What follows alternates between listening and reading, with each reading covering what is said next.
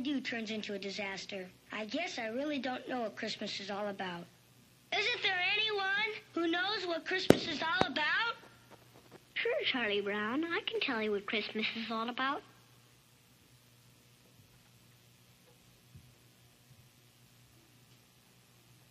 Lights, please. And there were in the same country shepherds, abiding in the field, keeping watch over their flock by night. And lo, the angel of the Lord came upon them. And the glory of the Lord shone round about them. And they were sore afraid. And the angel said unto them, Fear not. For behold, I bring you tidings of great joy, which shall be to all people. For unto you is born this day in the city of David a Savior, which is Christ the Lord.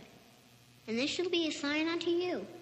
You shall find the babe wrapped in swaddling clothes, lying in a manger. And suddenly there was with the angel a multitude of the heavenly host praising God, and saying, Glory to God in the highest, and on earth peace, goodwill toward men.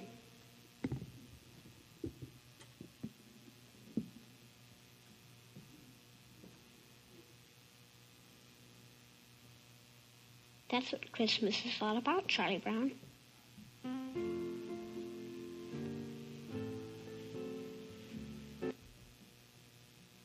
Christmas is all about, Charlie Brown.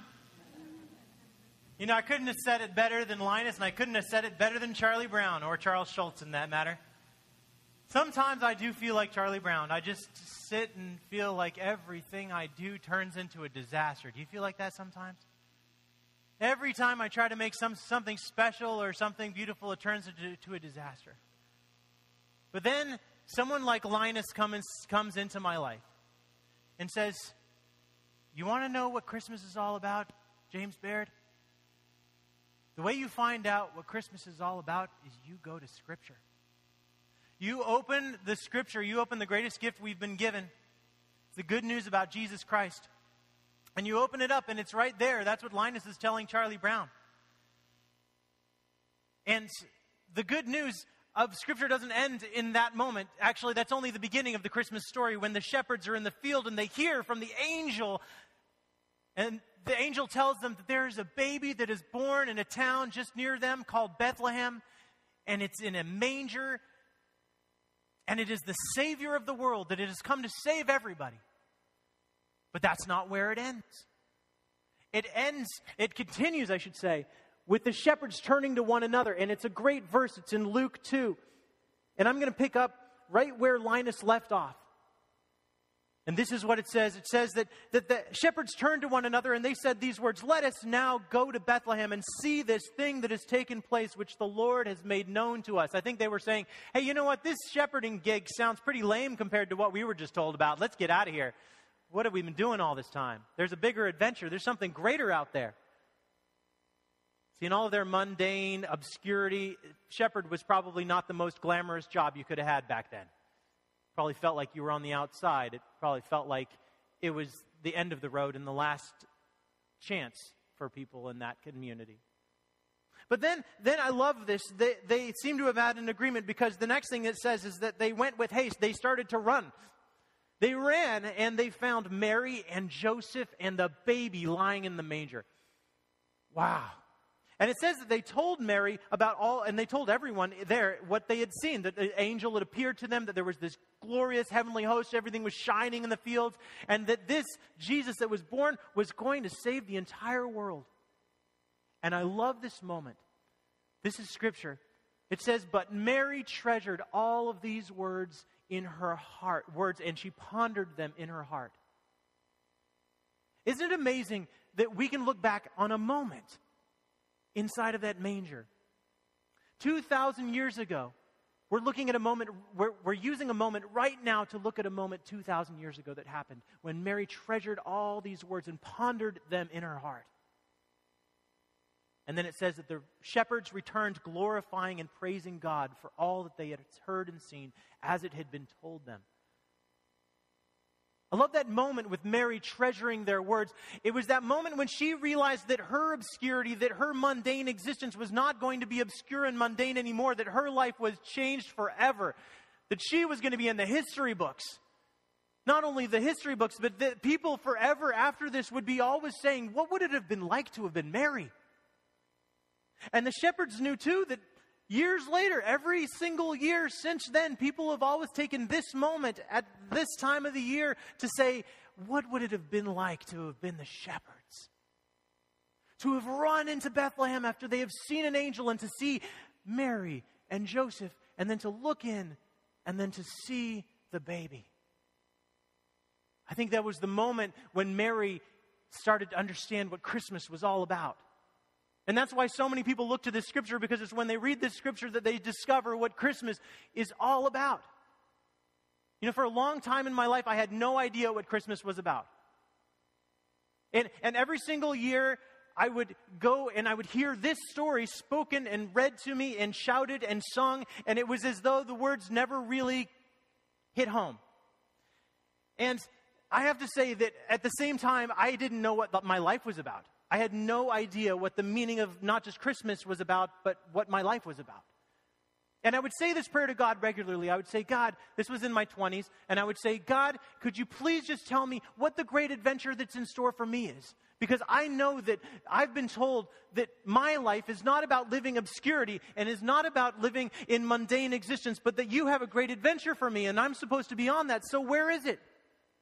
Where, God, is my great adventure?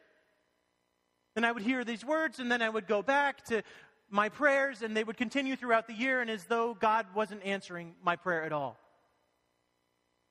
And then one year, I heard this differently.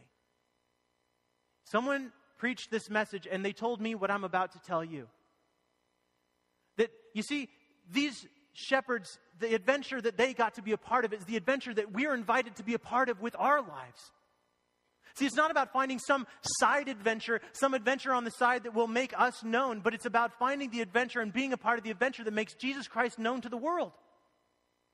See, we get to be a part of the greatest adventure in the history of the world. We get to be a part of, of sharing the good news of Jesus Christ, the greatest man that ever lived, without a doubt, hands down.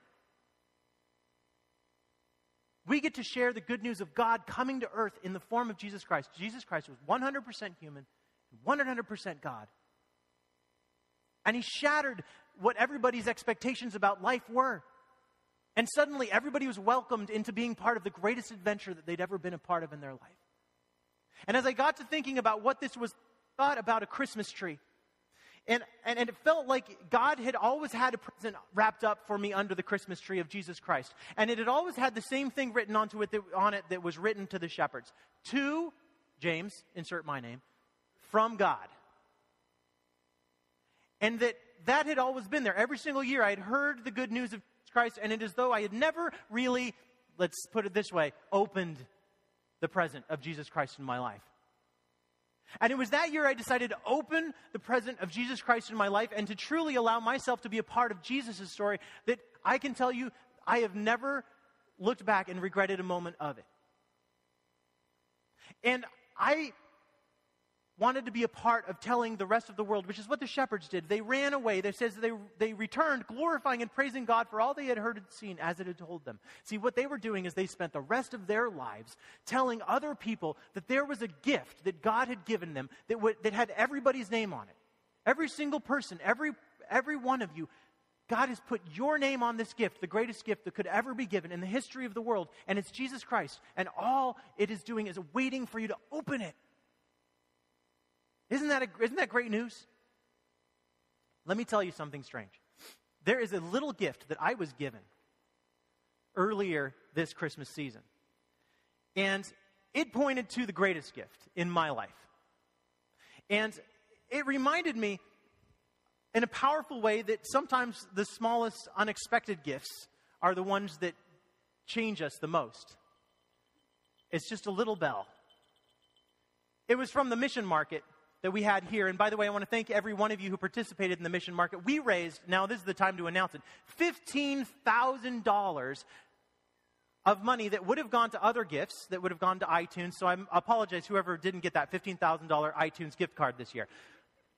But really, it was everybody deciding to instead buy a gift that would help out a community in Africa that, that has never had a cow before, which sounds ridiculous, but they can actually use that cow for milk and they can, they can raise herds of cows and they can feed their communities for generations to come because people decided to do something different with their Christmas money this year. With their mundane money, their obscure money that otherwise would have just disappeared into the nothing abyss of the trillions of dollars we spend on Christmas, and instead, it became part of the greatest story that has ever been told. And this was a dollar. And the gentleman who sold it to me was from Cam- was a mission worker representing the mission that we have in Cambodia, that we partner with in Cambodia called Church World Service. And he explained to me and reminded me that Cambodia has had the most violent history of any nation pretty much on the face of the earth, recent history. See, Cambodia, if you've ever heard of the Khmer Rouge, had a war that went on for years and years.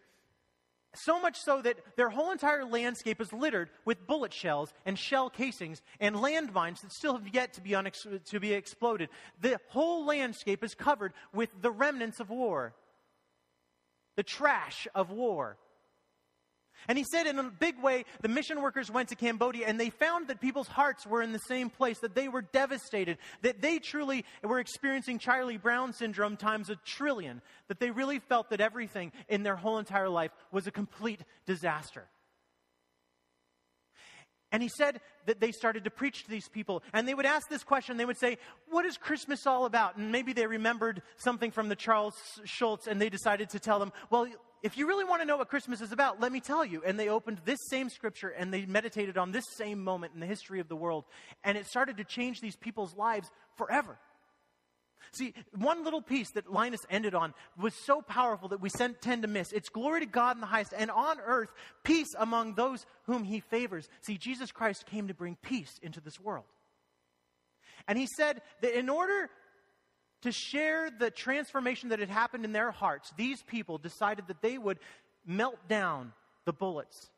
And they would melt down the shell casing and the landmines, and that they would transform them into bells. And they would have these mission workers take them to churches all over the world to tell these people that the transformation that Jesus Christ makes in a life is real. And I have one of them. Something that used to be a bullet is now a bell proclaiming the love of Christ that has transformed the life of people all over this world. I like this gift a lot. You know, a lot of people have an opportunity to open the gift, and it's sitting right at their feet or under their tree, and they just walk away from it. And if it's the first time that you've ever heard someone tell you that there is a gift called Jesus Christ, and he has, he's been shouting your name, he's been saying your name your whole entire life, and it's just the moment for you to have the opportunity to open that gift in your life, then I want you to know, and I want everyone in here to know, that, that the holy night that we sing about, the Oh Holy Night, was not just the night 2,000 years ago when the, the shepherds leaned in and they saw Jesus Christ there in the manger. The holy night is this night too. It's this moment right here where people, for the first time, are leaning into the manger to get a glimpse of Jesus Christ. And it's transforming their world. It's transforming the devastation that they had always felt their world had been. And, and when we feel like Charlie Brown sometimes, we feel that everything in our world is a disaster, we need to know that Jesus Christ transforms that. See, that's what Christmas is all about.